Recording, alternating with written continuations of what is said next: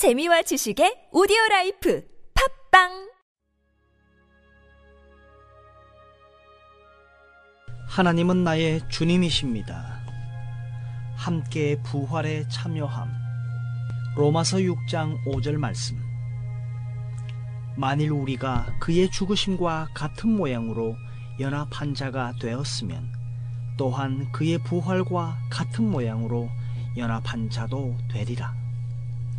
예수님과 함께 십자가에 못 박혔다는 증거는 내가 그분과 뚜렷하게 닮는 것입니다.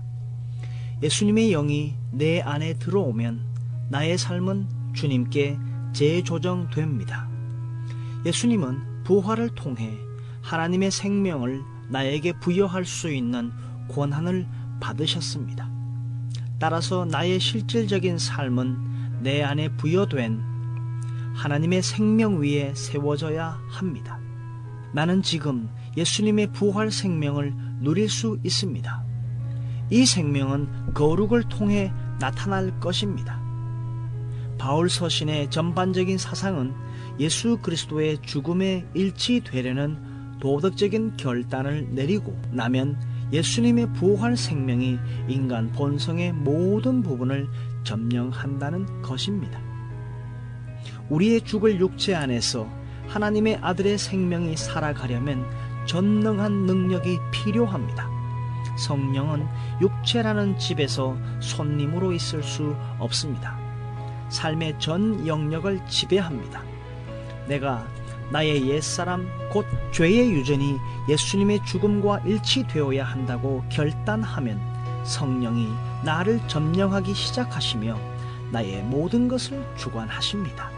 이때 나의 역할은 빛 가운데 걷는 것이요 그분이 계시하시는 것을 순종하는 것입니다. 죄에 대해 도덕적인 결단을 내리면 내가 실제로 죄에 죽었다는 것을 아는 것은 쉽습니다.